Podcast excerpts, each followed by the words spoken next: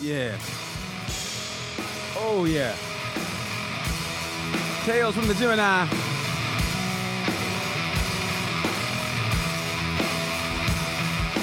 It's a band out of El Paso, Texas called Feline Fox. Song called The Walk.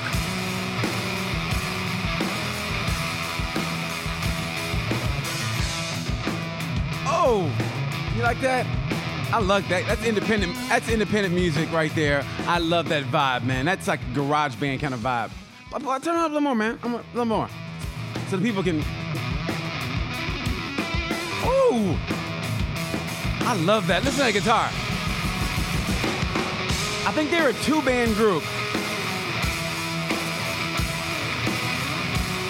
All right, thanks, Malik. Hey, Tales from the Gemini with BT. That was, like I said, Feline Fox out of El Paso, Texas. I had a buddy I work with named Anthony. Uh, man, he's gonna kill me. I'm, I'm, gonna get his name right. He's gonna kill me. I know his name, and I gotta look it up because I want to get it right. I'm gonna say Anthony Brown, but that's a comic. Uh, I'm gonna get his name right because I want to get his name right. Oh, he's gonna kill me for saying this, but um, uh, make sure I get it. Yeah, because I work with. I get his real name. You know how black people are. Like I said, Anthony Austin Brown. Anthony Austin Brown. Work with him. It was a great week in El Paso. That was uh, two weeks ago. Matter of fact, the guest I have on today, Brandon Paasch. I was supposed to meet Brandon, but I, I had I've been work I've worked four times in 2020. Four times. This is the fourth time. I had to go out and make some money. had to go to Texas. Brandon was here racing, and I met this new comic named uh, Anthony Austin Brown, funny, funny guy. Great. We hit it off great. I worked with him, my buddy Richard Reese out of Omaha, Nebraska. We had a great time. So I follow Anthony Austin Brown on his uh, Instagram, and he posted this video, and man, it, it was perfect to the song. I mean, it was shot beautifully. And at the end, you see Anthony Austin Brown doing like a little dance, kind of like a Michael Jackson kind of thing. And I think he moon. I mean, it was it was beautiful and it was in slow motion. It was just, if you guys get a chance, follow Anthony Austin Brown, follow Feline Fox. It's song called The Walk. So, uh, yeah, if you guys get a chance. Anyway, all right, I'm going to have my, my guest come up. Uh, um, I'm telling right now we're going to send the link. Uh, no, just click the link. Uh, it's, it's Brandon Paasch. And the first time, man, I'm just gonna wait till he gets here and before I call people out.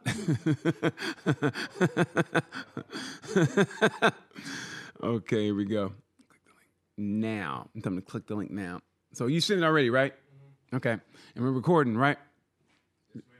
Oh, look at this. Listen to this motherfucker. Here we go. Yo. What's going on, brother? Where are you at in the van?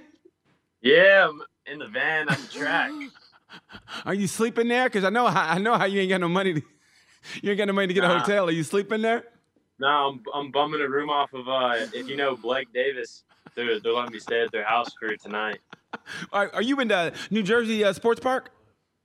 Uh, no, we're we're down here in uh, Virginia at uh, VIR.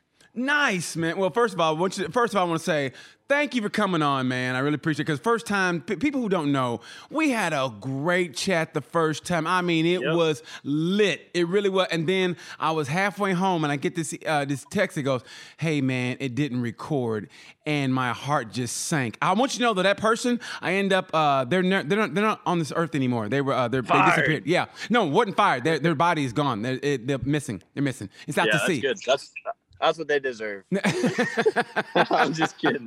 No, man, no. You know what? Accidents happen, but I was great because we tried to get it done again. We couldn't because you were busy doing, you know, doing your thuggy thizzle. And then yes, you hit me up last week. You go, hey, let's run it back. I go, oh shit. And the gangster you are, I said, bet. And I be damned, I had uh, this opened up and I said, fuck it, let's do it, bro. So thank you so hey, much. Appreciate it. I didn't forget. I didn't forget. Dude, I thought that was nice of you. I mean, you could have easily said, you know, I'm done. You know, you should you should have been a professional and recorded, but you said, you know what? That's running back. So I appreciate you coming on, man. I appreciate yeah. that. And then you came to Indy to race, and I'd be damned, I had to go and work in Texas, so I missed mm. you.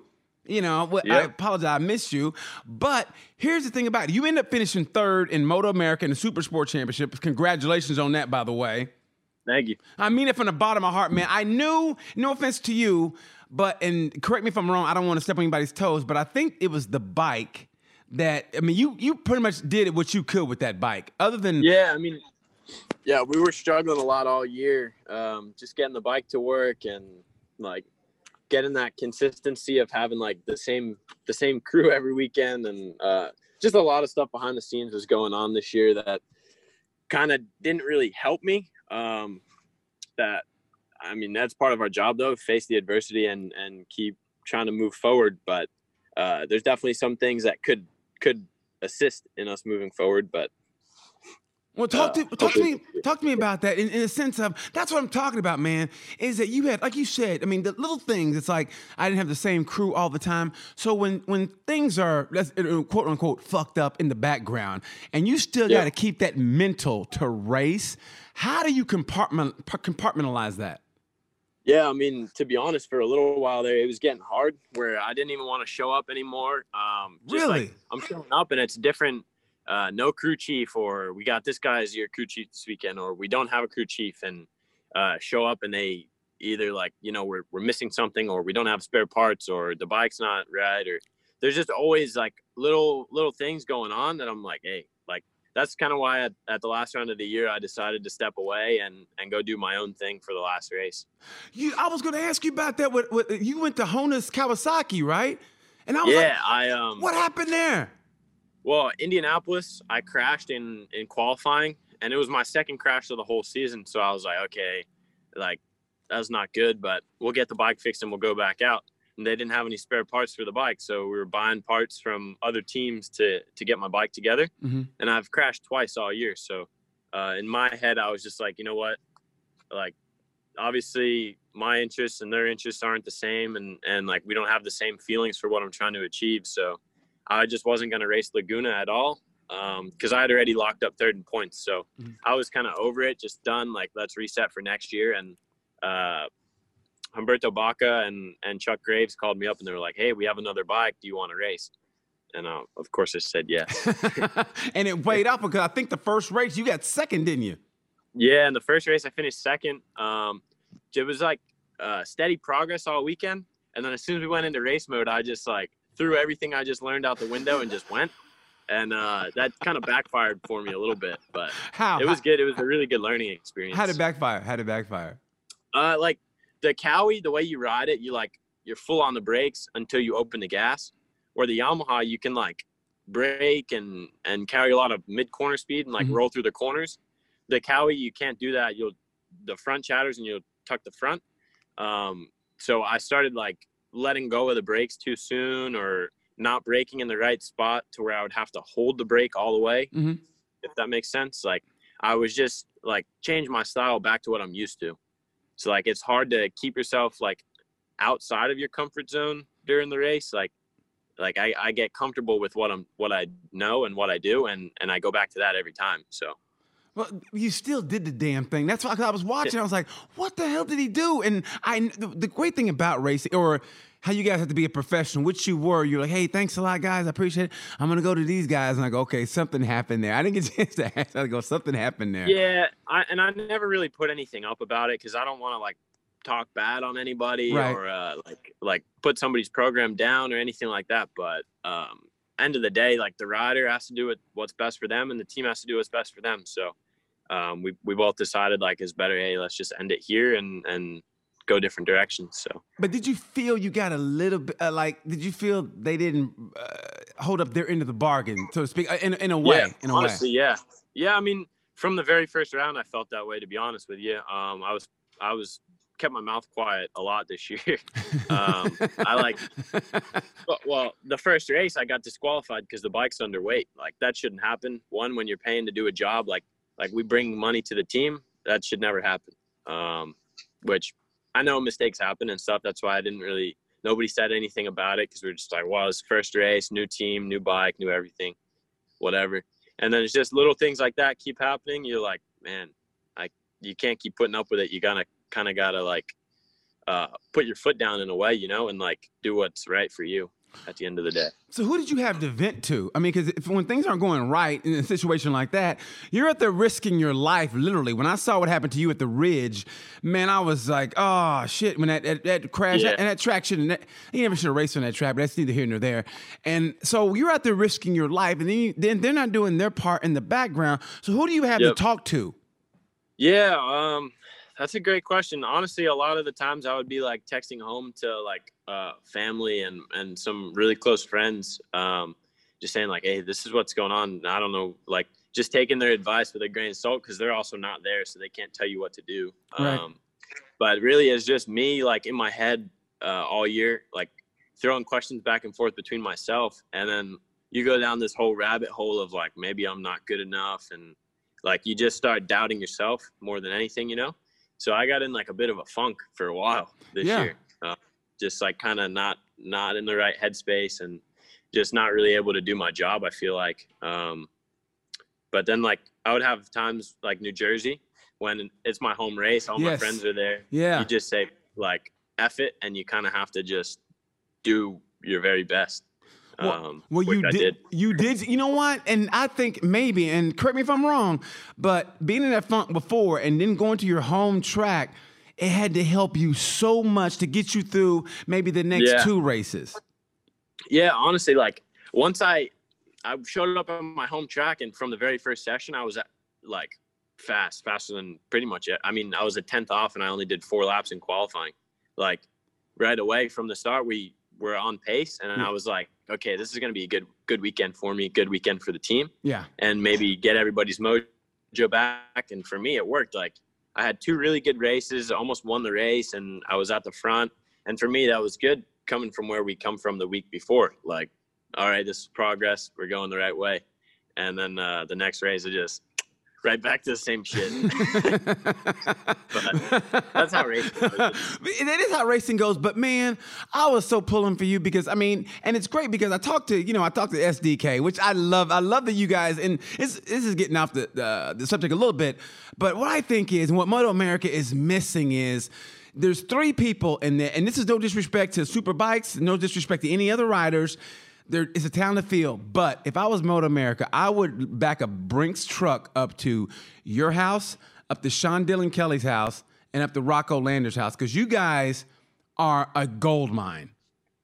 I mean, you really are. You're the gold mine, and you guys are the face of Moto America, and that, that's just being. Uh, and I'm, I'm being serious because what you guys have is, you know, like like I, you know, I see you, you and uh, Dylan Kelly go at, uh, at each other on Instagram. It's all good fun. When he was in Hawaii with his girl, and, and, and here you are doing on the, on the supermoto bike, doing whatever, you know, laying it down and doing whatever, and you guys go back, and I go, this is perfect. If I, and you guys are fresh faced. You're you're Yeah. so American. You're apple pie. I mean, I don't see why Moto America doesn't see this. And Rocco Landers has got talent at the wazoo, and you guys are the face of the franchise, man. You're basically like the Tom Brady uh, and the other Tom Brady and the itty bitty Tom Brady, all all rolled into one. I don't know why Moto America doesn't do this. Yeah, I mean the way. No, I mean no, no disrespect to like any other riders, but I think I'm I'm the one bringing the sh- show. I'm the one bringing the spectators. I'm the one like showing up and doing my job and entertaining the people. And like I think that really proved it at New Jersey when I show up and there's like the parking lot's full. And that's the only race all year that's been packed, and it's my home race conveniently. And we spent the whole week doing promo for it, and we like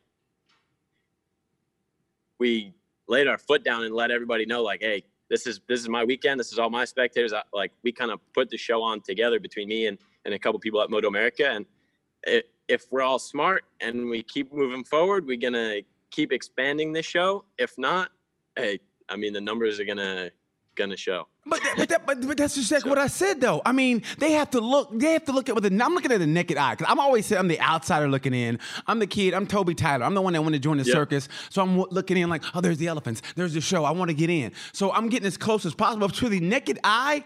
I, like I'm saying, I'm seeing you and Sean Dylan Kelly in in Super Sport. What a great rivalry. I mean, it's not nasty, it's beautiful because, like I said, you're like, you know, Yep. you're the fun kid. You go out with the supermoto bike, and Sean he comes in, his mom is there. He's kissing his girlfriend, he's kissing Yeah. babies. He's trying to run for yeah office. he's all serious and What- no personality just straight like business and i show up i'm like flaunting it you do a wheelie, you're doing wheelies with, with an Hawaiian shirt on. You got no protection. I'm going, this is this doesn't look good, but it's fun. And I think one video you had, it was the greatest Yep. thing ever. You said, by the way, kids, make sure you wear protection. you said, no, you yeah have is a helmet. yeah always wear your protection No, I, I like to just have fun and I, I be myself, and everybody else is so like oh, if I do this, they're gonna think of me in a in a negative way, or they're gonna think I'm not serious. But when you can do both and you can have fun and and be kind of the the show, Yes. but still get your job done on the weekend, then there's no problem. I mean, no, So- hey, like I, I said, I, I, I brought it up before you did, and, and I see that. Like I said, I'm seeing this with the naked eye. You and him, and then if when Rocco comes up, which he should, my God, Yep. you got you've got yours. They have they they're sitting on the precipice of a gold mine. Why they're not capitalizing on this, I have yeah, no we got idea. a full show. You do. You guys Well, have, I don't know. I mean, man, there's a there's a lot of stuff that goes on behind the scenes where like uh I mean money kind of talks and if if what I'm doing or what Sean's doing or what Rocco's doing they feel like isn't bringing the money, then they don't care.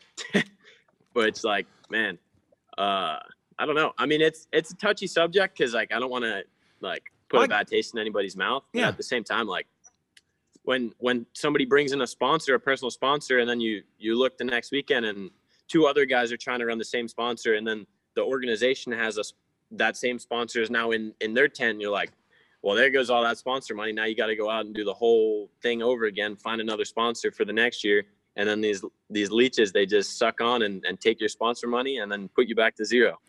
No, I, I get it, man. That's why I bought. That's why I brought it up. And let me do the talking because I don't want to get your ass in trouble. I want to, you know, let, let me be the bad guy. So when I go there, they can give me the evil eye because I got no problem with that. I want you to get your shit. I want you to get your money, get everything you deserve. Because like I said, I see the show, and and when you, you have to you have to go with the youth movement. I mean, Superbike is going to Yep. be Superbike, which is great. I mean, I like I said, I love Josh Herrin. I love what he does. I love that uh, the the guys coming up, Kyle Wyman. You got to love his independent Yep. spirit. Love it. I love Ashton Yep. Yates, all those guys. But what you guys do, you got to go with the youth movement. You guys are fun and you're good. And you guys, Yep. you've been to Europe. You know what it's like. And you come here and you're kicking ass. And it's the great rivalry. And they've got to see that. Yeah, I mean, like they should definitely, I think, double down on the Superbike class because it's like that's their premier their premier show, and uh, there's definitely like a lot of entertainment. But I think uh, out of any class, honestly, our class this year was probably the most entertaining between Sean, Richie, me, uh, even Kevin Olmedo. Some races, like there, Yeah. there was a few guys that would come up there and be at the front, and everybody is like, we're not in a position yet where we have solid like jobs, like solid rides for the next couple of years. Like everybody's fighting for their career, so we're like uh, kind of more on the limit and more like ready to die for it than than the other classes. No, you really. I mean, there's there's and there's great stories they're missing. Like uh, who, one of the guys, I think it's Super Sport. Maybe it's Almeida. He didn't get a chance to go Yep. back to his country, so he had to stay here. Yep. Yeah, it's like little stuff like that that they uh, kind of look over a bit. That I think, man, that uh, that's crazy. That's dedication. Like you're you're willing to not see your family for six months to to go racing. Like, That, that's. I mean, they're missing that, that be, story. uh, yeah. told. They should they should be uh, having that story. And, had, and another guy, that's to, to mental to not be able to see your mom and dad for six months during a pandemic, and then say, okay, I got to race and risk my life and try to get a podium and try to get this and that and try to win a race. Yeah. They're missing the boat, man. And that's why sometimes, honestly. That's why, and I mean this from the bottom of my heart. And like I said, I'll be the bad guy, but that's why I want you and I want SDK and I want Rocco to go over Europe and stay there. I mean, I want you guys to go. I mean, you, Yeah, we need uh we need BT to be our marketing manager. Man, well, yeah, you'll be racing for Walmart if that was the case. you'd, have a, you'd have a Walmart bike and a ref, and they go, "What's that blue and white bike?" It's a Walmart bike. We're cheap, but we're good. That's what, Yeah, we're cheap, but we're good.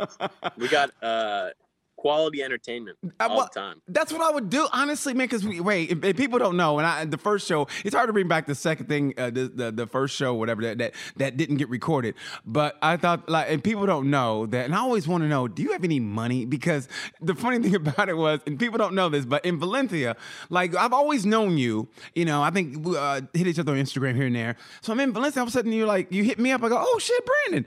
And then it it got around to the point of, hey, uh, you gotta, can I stay with you? And I go, yeah, no problem. I'm like, first of all, I never asked you, how did it come up that you go, hey, I need a place to stay. What about this guy? how did I come up? Yeah. No, uh I like I think I met you the year before at Valencia. Yeah. I was there at the GP. Um I raced like the Moto 3 stuff the week before Yeah. and then I stayed and I, I met you like I was with Sean Kelly. I don't think you even knew who I was. That's right. And That's right. like, yeah, that's "Oh, right. That's right. Yeah. and you you just started talking to Sean, and I was like, okay, I see how it is, and like. I, I think I followed you on Instagram and I we just started uh, talking and stuff, and then I, I come back the next year for a Moto two race and I, I like crashed and stuff and the GP was the next week, but my flight was already booked for like a week later, so I was there anyways. Um, but I didn't think that the hotels were gonna sell out like that. There was nowhere to stay, like nowhere to stay. I didn't have a car, nothing. I was there like by myself with a fucking busted up shoulder, just stuck in the middle of nowhere, Valencia, Spain. And I was like, "Yo, BT, uh, you got a spare bed or what?" and then my man BT, he just came through Hell yeah! You know I wouldn't leave the- you stranded like on the that. couch. This- well, sorry, I uh, sorry I, I dissed you when you were Dylan Cal. I, I didn't realize that I dissed you. Like, yeah. Yeah, anyway, so hey, SDK. So what's it like out there, man? Yeah, that's that's how it went. I was like, "Yo, dog, all right, all right, I see it." but But that was before. I don't. I don't think you, you didn't even put two and two together. I don't think. I, I wasn't. I never spoke to you before that, so I was like, "All right, I accept it." Well, I, I didn't mean to be a dick about it. I'm sorry. I, I didn't. I didn't know I was being a dick about it. But you know, but I made up for it. I made up for it because Yeah, we had yeah. a great time. We had a great time. Forty year olds and stuff. Yeah, it was good. A- people that don't know, man, you stay with me. So then I go, hey, listen, I had to get to the track early. Okay, that's cool, man. So you did your thing, I did my thing. Like when you we first got there, I went to go eat, and then you went and I don't know what. I think you had to talk to sponsors. I don't know. You had to do something. So you said, you know, we met back in the hotel, and then so going to the track in the morning, you put on some rap music. I had no idea. I go, who is this? You go, oh, that's little baby. How about this? Oh, that's uh, that's Big Baby. Hey, who's this? That's the other baby. I mean, there was so many babies. I thought we had a nursery in that car, man. I was like, who is oh, this? dude, you were. lo- Everybody was loving it. I had the vibes flowing. Everybody was stoked. dude? I was like, oh, did you? I, I, I, tell everybody, I said, man, you're the blackest dude I know. I said, you're so black. If we got pulled over by the cops, I would have done the talking. That's how black you were. I was like, this dude's I got some. about all fla- I'm. I'm not that cool. you got some flavor, brother. Cause we went to the track. We had a great time. we got the track. Then you we did you did what you had to do, and I didn't see you all day. And then I think we went back together. And then you came in. Then I had some uh, had some friends come to the hotel room. And the and the great thing about it is when they left, you got what were those girls like thirty? yeah, I was like, what were they like? Thirty? Yeah, that's so old, man. I'm, just a little guy. that seems so far away from me. Let me tell you something, man.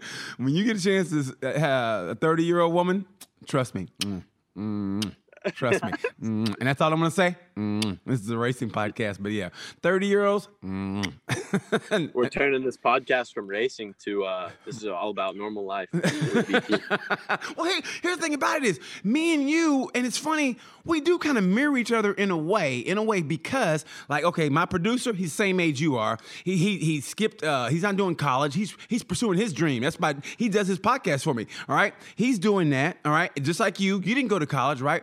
Your first Yep. bike, your first bike was a Z50. My first bike was a Z50. How about that? Dang.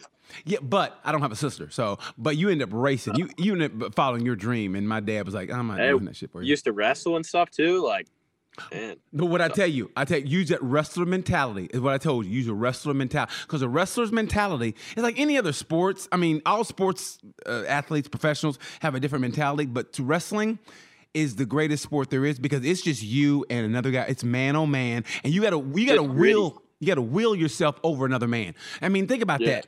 You're you're basically stepping to the mat. You're the same person. It's man on man on. Right? You might be stronger, whatever, but you got to basically impose your will on somebody, and then Yeah. when it's tough, you got to gut that win out. And that's when I told you in in Silverstone, I said get your wrestler mentality. And what did you do? Yep. And what did you do? You went out and got thirtieth. Yes, sir. But you but you were only Don't say it twice. but, but you were only a minute off the. You were only a minute off of uh, Marcos Ramirez won that race, I think, right? Oh yeah, I was only like um, uh, I don't know, maybe like two, three minutes off. That's great. No, but no, but that was your first time there, though, bro. I mean, I mean, Yeah. I, I, I kid you, but you did a damn good job. And you, I mean, I- Yeah. we, we shoot the shit, but that was a damn good job you did. I think uh, the GP I finished like 27th, and uh, I want to say like like 40 something seconds behind the leader. I think, which isn't it's not terrible. Um, I was like maybe six seconds behind the like that group in front of me. Um, that race was tough, man.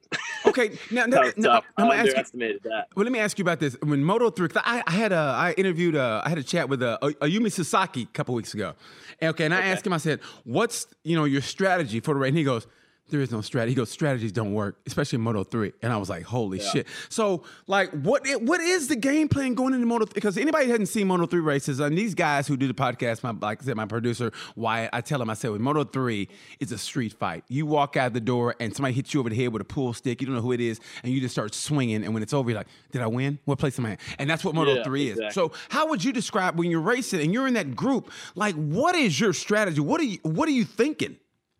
Um, well, when I did the Silverstone Moto 3 race, it was a bit different because like it was my first ever MotoGP race and I'm like I'm starting towards the back anyways, so my my uh my strategy was just like get off the line good, try and pass a couple people in the first lap so that way I, I'm stuck in that group and like just get myself stuck in the group Right. and uh I tried to follow the game plan. It just didn't really work out that well. I mean, I passed like one or two people off the start, and then uh somebody I think bumped me or something, and uh yeah, I lost the group pretty early. but it was all right. Now, okay, now walk me through it because I always want to know this. Okay, race day, get the leathers on. Okay, so you do your you do your sighting lap, you come back on the grid, and you take your helmet off. What are you thinking when you're on the grid? And you know, and I call it that, and, and that to me is the greatest moment because it's quiet. You can hear everything. So, what are you thinking? You got your helmet off, and no matter where you start, what are you thinking? Honestly, my first GP, like I'm sitting there on the grid with my helmet off. I'm looking at like everybody in front of me because I'm on the second to last row. Like there was only one one other guy behind me, so uh, I'm I'm at the back sitting there like, man, what am I doing here? Like, how did I wind up on a MotoGP grid? Like uh, that's honestly what I was thinking to myself that day. I was like, man, I don't know how I even how did I get here? Right. because like that was a dream of mine like my whole life just to do a moto 3 race and and um to to make that happen even like against all the adversity that i've gone through like how big i am how heavy i am right.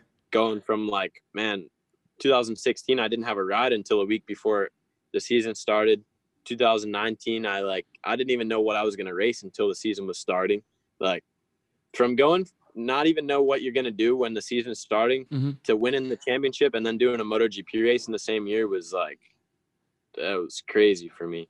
It was like a it was like a mix of emotions. Yeah. So how'd you? My, my, my buddy's waiting for his helmet. It's been sitting in the van the whole time. He's like sitting outside. He can't ride because his helmet's here. well, he, he can come in and get his helmet. I don't want to keep. That's- I want to keep the dude. Well, hey, what's going on, man? Who is that? What's his name? Uh, Dom Doyle. What? Uh, oh, yeah, uh, Dole from uh, uh, uh, not South Africa, right? Yeah. Yes, I've seen you race, man. You you you took it to Rocco a couple races, I mean, I beat him three times, but it's not enough. dude. you you took it to him. You took it. Matter of fact, let me tell you something. When I get through with old pretty boy here, one of these days, me and you are gonna do a podcast together. Okay? Yeah, just hit me up on Instagram or Facebook, anything. I mean that, man. I love what you did this year. Great job. I love. I mean, and I have, and I love Rocco, but I, I like how you know competition makes better, makes you better. I love how you gave it to him, and you. I mean, you excellent job. So I look forward to you having a great year this year, man. And we'll definitely do a, a podcast together. Thank you. Really appreciate Hey, it. See you soon. BT's more he's more interested in you than me. No, no. Hey, he just had to get his helmet. He get his helmet. But no, but Poor guy. No, but, but you know what? That, that but that's like I said, that's part of, and you know, I don't want to go down like a, uh spiritual road, but it's it's all about the positive thinking. And like you said, you know, you didn't know if you were gonna have a ride, and and am, am I gonna continue racing? And then you win a championship, and then it's like your goal was always be on the MotoGP grid, and you're there. So how do you take Yeah. that and like, wow, and then go, okay, shit, okay, now I got to concentrate on, on, you know, um, okay, where am I going to go for the start? Where am I, am I going to go the outside? Inside? Yeah.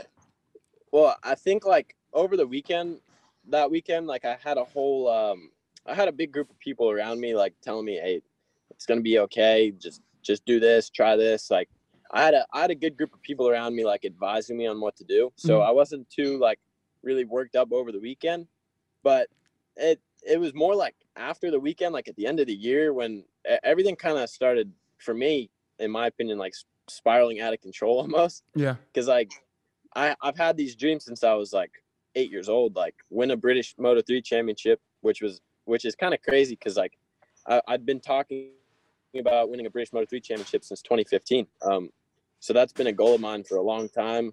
And since before then was uh, always to race in MotoGP Moto 3. And as soon as both of my goals happened, I like forgot like there's more to this game, you know? Yes. It's like I reached my goals and I just kind of plateaued and I just stopped like, well, I've done it. Like this is it. Yes. and I know those are kind of low goals. So like, I don't know. I mean, not low goals. Like it's hard to race in, in a world championship race, no matter what class. But Right. I, I like almost forgot that like, hey, there's Moto two. Like, I, I want to do Moto two. Right. right. like, I, I like forgot everything, and I'm like, okay, well, I've accomplished all my stuff. So now I just started screwing off, like hanging out with friends, not training as hard, and uh, it got out of control for a little bit. Yeah. I had to like reel myself back in. I, I remember I've heard like similar stories from like uh, boxers and stuff. Mhm. Like Tyson Fury went through the same thing. Like he won the world championship and then went off the uh, off the deep end for a Yes little while. he, yes, he did. Um, I mean, it, it's like I think that happens a lot more than everybody thinks in sports, and nobody ever talks about it. It's always like a a, a quiet thing. But once you hit like a, a big goal like that, and you uh, everything is so good, like your life is so good, then it comes to a point where it's not good at all, and everything's going wrong. Yeah. So like, you got to remember there's like both sides of it. Like it'll go really good, and then you're like depressed and you don't want to do anything for a little while. Well, you, you- know, Marvin Hagler said the same thing. He goes, you know, it's hard to train when you, uh, hard to get up at 5 a.m. when you're sleeping in silk sheets. You know, Yeah. and and the thing and the thing about it is you have to set a goal so big. I mean, I don't know how you set your goals, but what you do is, and you do a great job. We talked about talking it to into existence, which is great. Yep. You talk it into existence, which is great. But what you do is you got to set bigger, even bigger goals. Like I know you want to be, hey, Moto three uh, champion. Oh, Then maybe go say after that, I want to, um, uh, I want to win win at least ten races and also become Moto. You know, you got to keep setting it, Yeah. make it so high that you don't go, okay, that's achieved. I'm gonna just fuck off now. You know what I mean? yeah that's how i was like i didn't um i i was so focused on like these two goals that i said okay i'm i'm getting these two things done before i die Yeah. and like i was so focused on those two things that as soon as it happened it was like all right well i'm i'm done uh this was my like this was my mission i finished Yeah. i'm done and now like i'm still like i haven't even i haven't had that moment where uh, i've set my next really big goal yet to be honest like i'm at a point now in my life where i just want to do everything i can to the best of my ability but i still haven't found that like okay i want to win a moto 2 world championship or i want to win this or you know i, I haven't had that yet Why? since so Why, why that? um, why, why, why, why, why is that? I think more than anything for me, like um, once you get to that level, you realize how it's it's so political in racing that you can be good enough, like like Bo Bendsneyder or like the, some guy like this, like Odendaal or something, or even Edgar Pons. Like you can be one of the most talented people in the world and still never get a chance to win a, a, title. Um, and I think that's like uh, it's hard for like a young rider when you when you want to keep pushing but you you're like man I, I don't have i don't have parents that are millionaires and i don't have like a big sponsor behind me yet and stuff like that. So you you kind of try to like make it realistic for yourself but but what you do is and and trust me, I know where you're going with that, and I got to stop you right there. Being, be, I'm gonna be your unpaid coach right now. But what you got to do is you can't look at because it's almost the same thing like when I'm doing or with comedy. Because if you look at the enormity of it, you go, oh my god, there's there's you know 40, 40 million podcasts out there, uh, or uh, you know being a comic, there's you know there's at least four thousand comedians in New York alone and in L.A. and then you know, uh, but if you just concentrate on who, what you really want, you got to put blinders on. You're almost like a horse Right. Kentucky Derby. Put your blinders on. Don't worry about this horse over here being fast or this horse. And you just gotta go. You set that goal, and you can't look at like. And I know what you mean. I know exactly what you mean. You can't look at. Okay, well, Bo's it, it- Bo's going to fucking World Super Sport, and that motherfucker was talented. He won a championship in, Yes. Rookies Cup, and blah blah blah. But you, you just gotta go. Okay, this is what I want. And you can't look, and it's hard, I know, because like I said, I, I started out with comedians who now are multimillionaires, and Right. you know, and it's like I go good for them because it helps with the juju. I mean, if you when you have bad Yep. juju, I, I believe it comes back on you. So you go good for that person, good for them, and, and you wish them. And you know, it's hard. It's hard sometimes, but you got to go good for that person. I want them to succeed, but you got to go.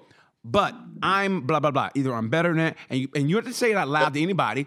But you keep them blinders on and you go about your pace and you set them goals how you want. And what I do is I write my yearly goals. I mean, the overall goal, overall goal, yearly goal, monthly goal, weekly goal, daily goal. Yep. And what I do sometimes is before I go to bed, I take a sheet of like sheet of this paper here, and I, and I get like a, a, a sharpie, and I go, I want this to happen tomorrow. Now, granted, not all the time you're going to achieve goals, but but you do have a blueprint of what the day is going to be like. You know, I'll say Yep. I, I want to have an un, un, uh, unexpected income, and I'll be damn man, a check might come in. It might not be like for millions of dollars, but it might be a hundred dollars. You go, I wouldn't expect that anyway. So that's what you got to do. You got to put blinders on, and I know it's hard, but it's like this. Just do your own thing. A perfect example was Dominique Aegerter, because I mean Dominic was out of ride and. Okay, he signed up for a Moto E this week, and then I just looked on Instagram today, and now he's racing Now World he's Super Sport. Yeah. Yeah. So I mean, that's how you got to do, bro. And I, like I said, man, I know it's hard, and you know, it's, it's a, yours is a little different than me, but in a way, it's the same thing because you don't look Yeah. at the enormity of it, and just yeah, you got to kind of like stay focused on the goal and and like when when I was setting the goal of okay, we're gonna win a Moto Three championship and then we're gonna go to a World Championship.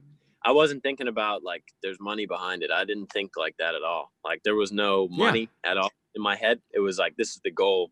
We're gonna do it no matter what. So I just need to go back to that. I'll be good. yeah, man. I mean, it The limits are like there is no limits. Thank you. There is no limits, man. It's unlimited. You can do it. Like I said, just don't look at the enormity. Focus on the outcome. Focus on being on that podium, spraying that prosecco, man. Like ah, I just beat you, whatever. Sean Dylan, I just beat you, Marcos Ramirez. No offense, man. You know, and you, you're spraying the champagne. You got the hottie honeys coming up. Oh my God, what's your name? You know my name. My name is Brandon Paasch, Moto Two World Champion. That's my name. What up? and we're partying down in Valencia. It's me, you. We're all in the room together. We got 30 year olds in there. We're having a good time. Hell yeah. You know I'll I be probably close to 30 by that point. Jesus. I'll be at least 25. yeah, That's pretty close to 30. Yeah. no, it's not. at Hey, least be 30. They might be 40 by then. hey, hey, hey, hey, let me tell you something. Let me tell you something, young whippersnapper. Listen, you have no idea, man, how where you're at in your life. I look at you like, God, I mean, you are so money and you know it, but you don't know it. It's like you know it, but you don't know it. I mean, you Yep. you're right there. And what I love I love because you train a lot, but you have fun while you're doing it. And man, if I'm I'm promise you, if you set them goals, like I said, focus on the outcome, don't focus on and keep them blinders on and just keep doing what you're doing. Having fun, but keep focused on the outcome and how and just what you want, not how you're gonna do it, but what you want. You're gonna get there and you're gonna be like, damn, BT, he was right. BT was right. Like, I'm just slowly, like, uh, I'm on a graph trending this way. Yeah, you are. Yes, you like, are. I'm just, so I noticed, like, the trend's still going up. So I'm just to keep having fun, keep, like, setting small goals and keep knocking them out. And, and, uh, we're just going to keep going up and up and up and up and up. Because, because no, because think about it. Think about what you've done. Okay, you've raced in Europe, and you've raced the BSB Championship, and you raced in America. Those are three different tracks. People who uh, on the on the not know don't know how incredibly different those tracks are, and Yep. on different bikes. So explain the Yeah. difference. Anybody who doesn't know the difference between uh, an American road racing track to a British, the BSB British Superbike Championship, and a MotoGP track. Explain that to those so people. like uh so like a MotoGP track is like super uh fast, flowing, really wide, tons of room, tons of runoff. Like so when you run off the track, you don't like just hit a wall. Yeah. And then you go to like the complete opposite, which is like a British Superbike track, Yeah. which is like some of them like Cadwell Park is as wide as a go-kart track. I and was you got there. like walls everywhere and it's it's dangerous but it's so much fun and then you got like an american style track which is somewhere in the middle of like a british superbike track and a gp track. Like we have pretty fast flowing tracks but some tracks don't have good runoff or some tracks are like kind of tight. Like we're, we're somewhere in the middle. That's why i think our riders are good when they go bsb or gp because they're like we're right in the middle of that like we could be on the cusp of like gp tracks or you know you could go die at the wherever. I don't know like we're right we're right somewhere in the middle Okay, well, let me ask you, what's the best American track for, for, for motorcycle racing? that's a good question honestly the one that i hate the most but i i had a lot of fun was the ridge um like that would be a fun track to go do like a track day and Okay. like screw off and have fun Right. or like Uh, one of my favorites is probably Road Atlanta. Really? Why is that?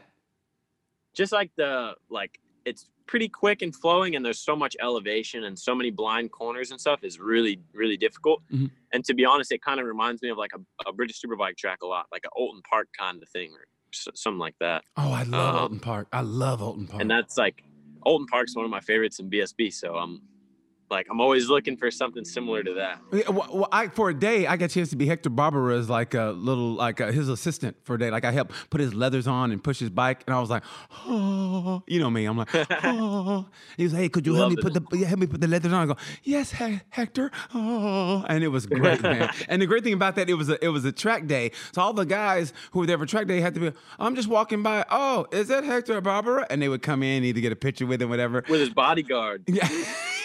Hector Barber and the bodyguard. and he still follows me on Instagram, man. It's great. I love that dude, Hell man. yeah. I love because you know what? It's a redemption story. You know, he he went through his shit and now he's coming back, and I love You that. come back.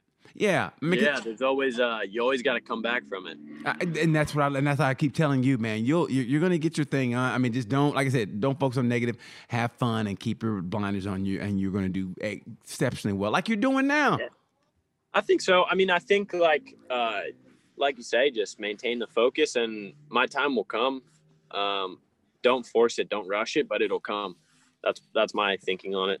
Like eventually whatever is destined for me is going to come, so just don't rush it. Take my time and be ready when my time does come. Beautiful. I mean, and and here's another thing how we're like, right? Also, is that this is the only job you've had. I mean, how Yep. great is that? I mean, sometimes, and it's I'm the same way. Like being a comic, that I've been that my whole entire life. I started young, so when I got chance, when I got out of college, I actually I went to college, yo. Uh, so I got two degrees. I don't want to rub it in your face. I got two degrees. Damn, flexing on me. Yeah, well, you know, that's what I do, bro. That's what I do. I'm, I I went to a, a junior college. I got my associate's degree. Then I got my bachelor's degree. So I could be a night manager at a Target or a Walmart. And, you know, so I'm good, bro. I'm good. If I- Subtle flex. yeah, well, that's what I do, bro. That's what I come on. Now. That's what I do. But I'm just saying, we both are pursuing the dream. You know what I mean? And that's what, and that's what's so so beautiful about you is that, man, you're a professional motor, you're a professional motorcycle racer. And that's all you've ever known, and you're still Yep. just 19. I mean, do you do, do do you sometimes step back and go, okay, I am living the dream, or or or, Yeah. or are you in it and you don't Yeah. realize it? you got to have that like uh for me my family did a really good job like keeping me kind of like level headed and like giving me reality checks once in a while where Like how? um, Like how? What would they do? uh well for a while like my mom started to make me pay like a little bit of rent and stuff and like uh, I had to get a job actually like I was working oh. What happened? Oh my God, are you okay? I dropped you on the on the floor in the van Huh, that's a flex right there. yeah yeah sorry about that I'm just here at the track in my van not to not to brag. No, my, my mom would make me like like get a job like sweeping floors at a bike shop or something. Good. You know, like like working, just so I know what the value of a dollar is, so I'm not like wasting money on like stupid stuff. Man, that's Um, great. that, that worked. no, I think Yeah, it worked. I had a job and I was like, I do not like this. I want to go back to the track. So it was good. It kept me focused for sure. Dude, that's awesome. I man, I I, I think that's great because you know what? I did the same thing in the summertime. Uh, I got a job at a plant, and nothing at a factory. Nothing will make you appreciate what you do than having a summer Yep. job at a plant, and you and you see that look of of just those guys have no hope at all left in their eyes. I mean, their their wives Yeah. would come up and get the check. And I mean, it was, dude, I couldn't wait to leave there and go back to school because those guys, they Yeah. had no hope. I mean, it's horrible. Yeah, I mean, it's like uh it's one of them things that you get into this rut of like, um, you have to do what you have to do to make the money, but Right. then you never come out of it. Like you just like those people, they just stay there in that like same every day. Like, man, I hate my job, but I have to make the money, yeah. and I don't want to. I don't want to have to do that. So Okay, now how did you navigate your way through? Because people your age, and and you know, I mean, trust me, I got caught up in the same. I get still caught up in tra- same trap sometimes. Is that how do you get caught up? How did you not get caught up in the trap of, uh, you know, people your age are out partying or they're out, you know, or, or they got a girlfriend and she's like, yeah, well, and you go, okay, maybe I won't train here. I'll spend a you know afternoon with my girlfriend or this and that. How did you not get caught up in that? Because it's so Uh, easy. The girl thing is tough, man. Um, like every teenage guy just wants to go hanging out with girls all the time and stuff. And I mean, I'm not any different. right? Like, I'm definitely always like, yeah, I want to hang out with girls and stuff all the time. But like, I don't know. You got to kind of lay down the law with with the girls. That's, what like I'm a- talking. Look, that's like listen a- to that. Lay yeah. down the law. This is a man You- beyond his years. Yeah, you you can't take the shit. Otherwise, you just going to family reunions all the time and like not getting anything done. You know. So, um, I just tell them, listen, like this is my like I'm doing this, and if you want to hang out with me, that's cool. If not, I don't need you in my life. Like I I need- I need to stay focused. Um, and it's the same thing with me for for like parties and stuff too. Yeah. like if i uh if i have a really good weekend and like oh, I, go win both races or i won a championship or something something big happen Mhm. yeah we'll have a good night out and then get refocused but i think the key to like the party side of it is just moderation if you can control yourself and only go out when it's like uh warranted then then it's good but if you start going down that path of like well i've been going out for a week i'm just going to keep going out Yeah. then then that's bad. That's bad. So like I, I just try and keep everything in moderation. Even like, yeah, I, I go out and have a good time with my friends and I go out with girls and I I eat junk food and I I do everything that I'm not supposed to do as a professional athlete. Yeah. But if you do it in moderation, you're good. I think you know, like That- that's be- I mean, honestly, that's beautiful. It's perfect, and I, I think that that your parents did a great job, or whoever did, because what how focused you are at 19, man. I wish I had that, because hell, I still want to hang out with girls all day, and I'm a grown ass man. You know what I mean? yeah, I mean that that's that's like natural life. You just want to hang out with some girls all the time. I mean, I I try my best. Like I'm not very good with the ladies yet, but I'm like I'm building my way up. Like it's also on that that graph of like trending. Like I'm, I'm working on that. now here's what you do: you start winning championships and let them come to you, and that's, That's that's what I was thinking. You know, like I won the BSB championship, and then you get like. Okay, there's a couple more DMs, and then a couple more DMs, couple more DMs. They just keep going up. So, I'm, I'm happy with the way I'm with the way I'm going. I just need to keep uh keep winning, and everything will be golden. Now, did you get some DMs when you won the the, the, the BSB championship?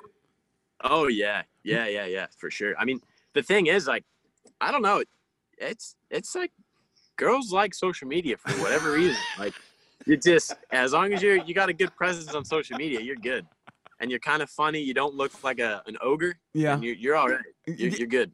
Well, you know, honestly, when you're a professional athlete like yourself, like you're a young dude, you're fun, you're a winner. I mean, seriously, like I said, you got you got that just that great look about you, man. What girl wouldn't be like, oh my god, who's this? Oh my god. I mean, you, I could seriously. probably think of a few.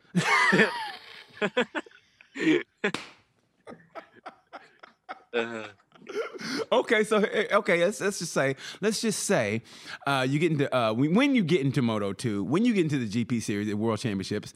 Okay, let's say you win that Moto Two championship. Okay, and then then the Spanish girls come calling. Now, Which you prefer, American, Spanish girls? Uh, who know? Maybe a fine ass German comes in, some Italian girls. some- I'm sorry to the USA, but when them Spanish girls come calling, I go running. I'm on my way. I don't know. There's just something about them. Yes, right. The, the whole like vibe is just there, you know. They're like, Trust me, I know. I, I've been to the after parties, man. they are. Oh, I mean, honestly, I'm like, yes. I mean, there was a, there was. I went to. but Matter of fact, we were in Valencia last time, it's after you left, and I think it was the last night I was there, and I went to get a, a hamburger, and uh, and so like I got up to get some kind of condiment or whatever, and came back, and the the bus girl, she goes, "Sir, you know, could you you better take your phone because the Spanish people they kind of," and I was looking at her like, she's hot. I mean, she said that shit, but I was like, yeah. the bus girl There's was just hot. something about them. It's like the eyes or something. I don't know. There's something about the Spanish. Them Spanish mommies are Yeah. hot, man. Yeah. Yeah.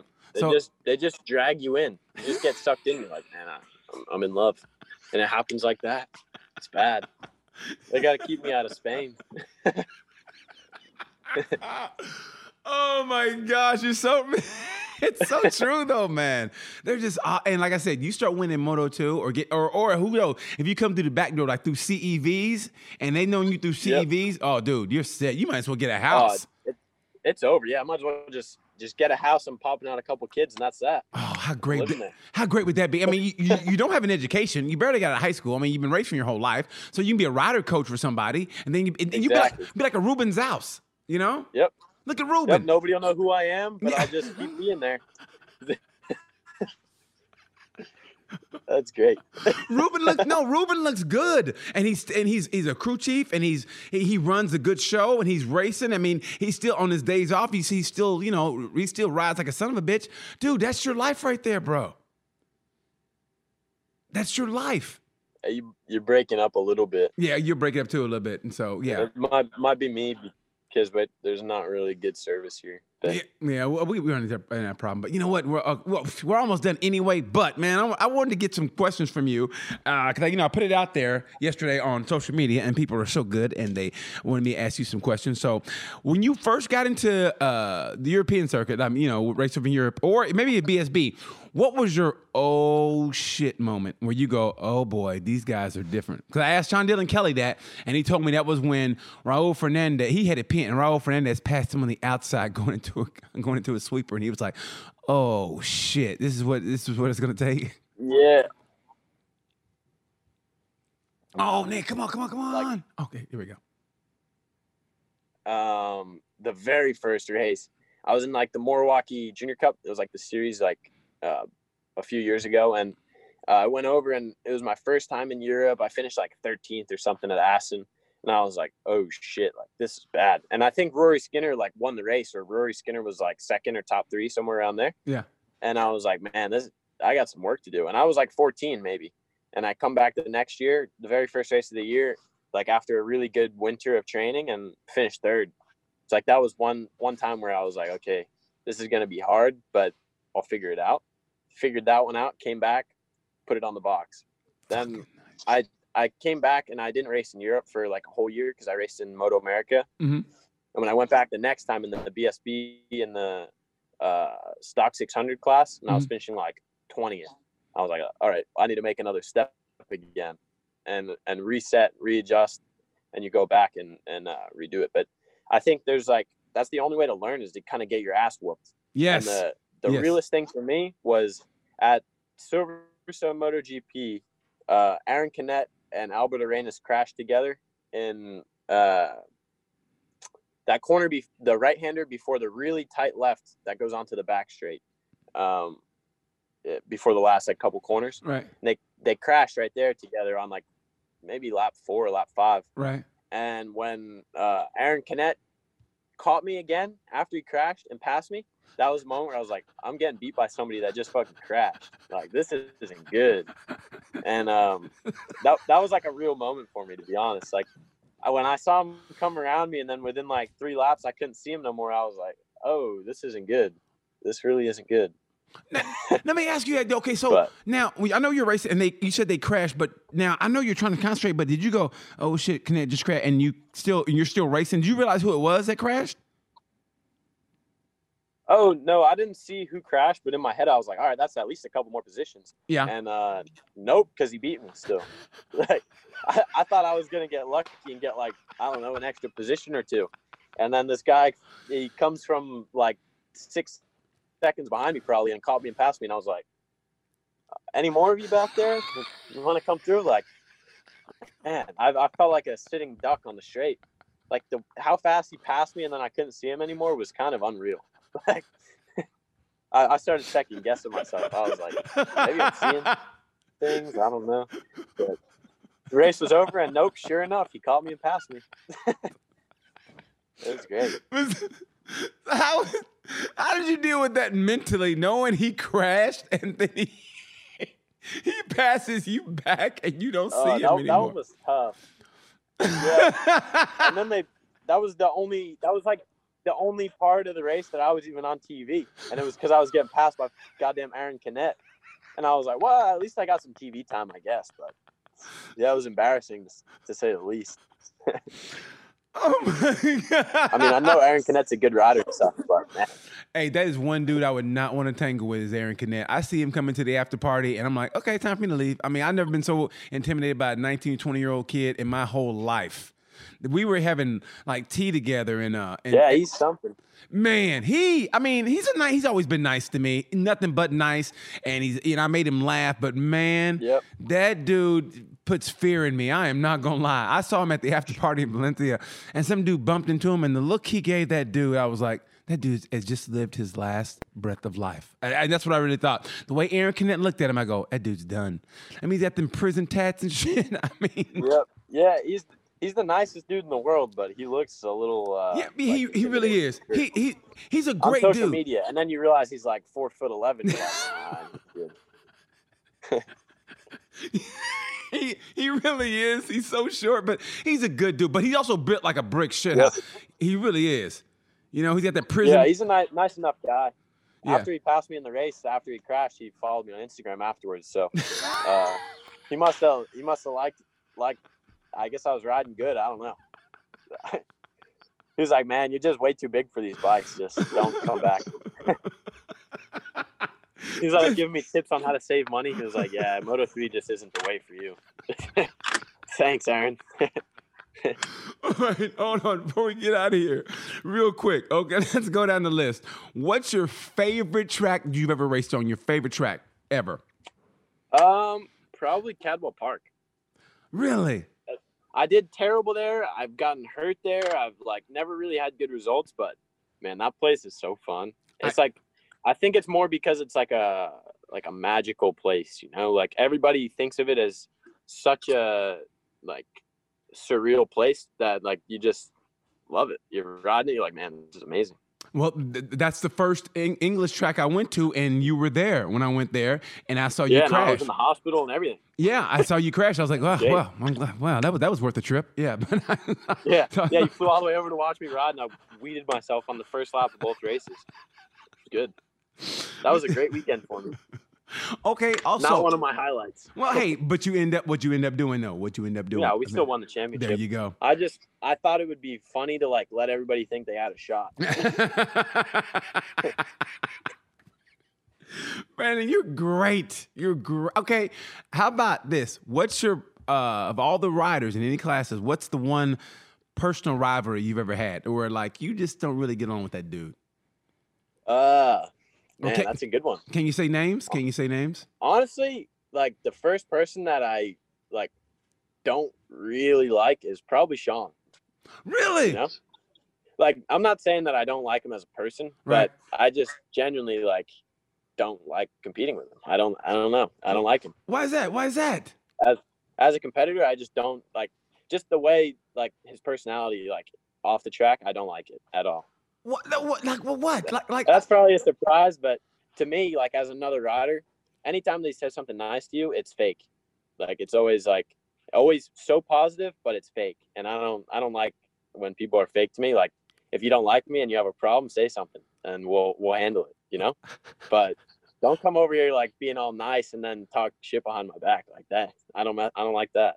Oh my goodness. Okay. Oh, that's I, I was. I mean, I, I'm cool with him. I don't have a problem with him. I'm just saying, like, that's the vibes that I get. That's, Okay. That's that's my feelings. I don't know. I I don't have a personal problem with him really. Like we're we're cool. Like if I saw him right now, I'd be like, hey, what's up?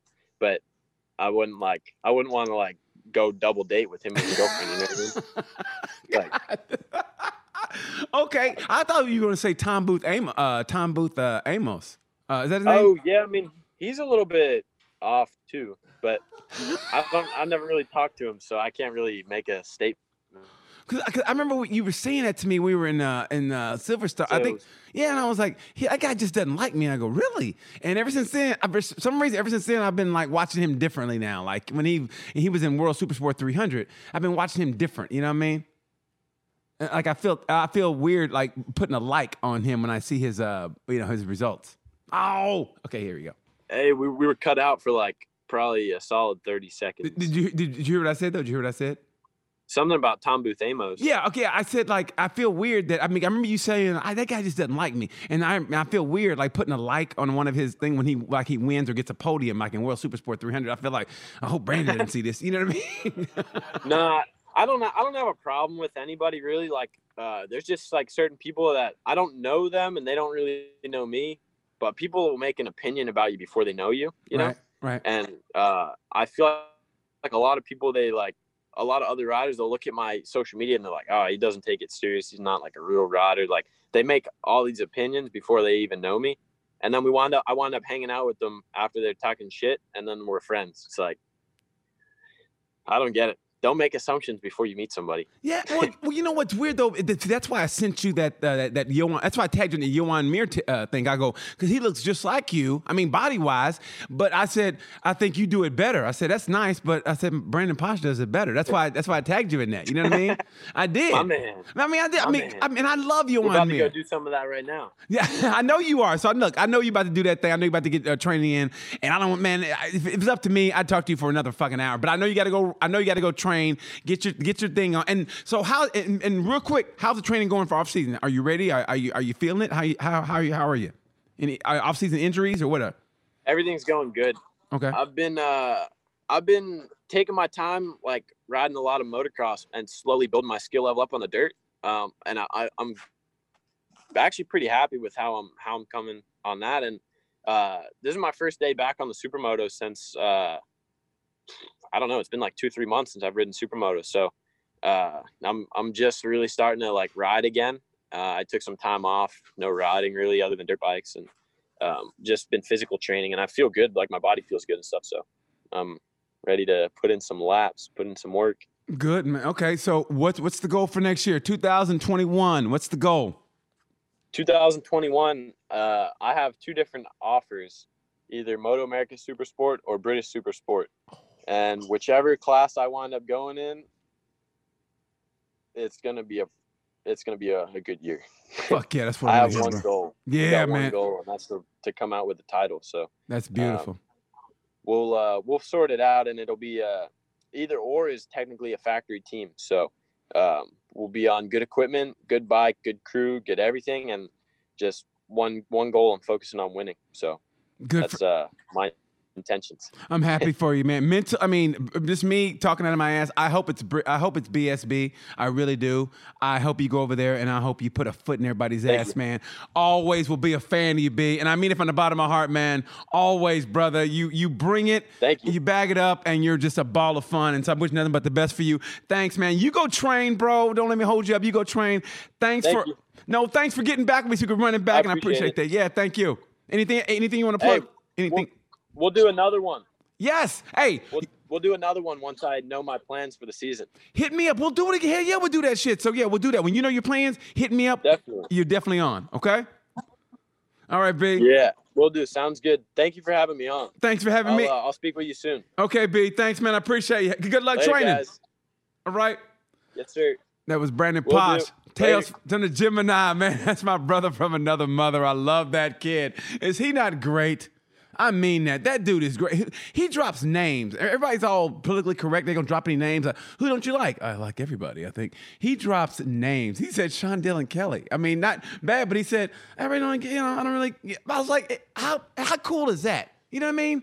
A rivalry, man. Anyway, thanks for listening to Tales from the Gemini. I hope you enjoyed that as much as I did. Brandon Paasch is an American treasure. He and Sean Dylan Kelly and Rocco Landers coming up. I'm telling you, they're the future of American road racing in America right now, and I think Moto America needs, like I said, back a Brinks truck up to their house and get and give them every bit of money they deserve, and they deserve a lot because they are the future. Anyway, thank you guys for watching. I appreciate you. Hit me up if you have any questions on Tales from the Gemini. Uh, DM me please, or hit me up on my email BLT Hockey. That's BLT Hockey uh, dot com. BLT Hockey at hotmail.com at hotmail. So until further notice, like yeah, I know, I know, I talk too fast. All right. So anyway, that's it for Tales from the Gemini. Thanks for watching, and like I say around this time, always. Bye.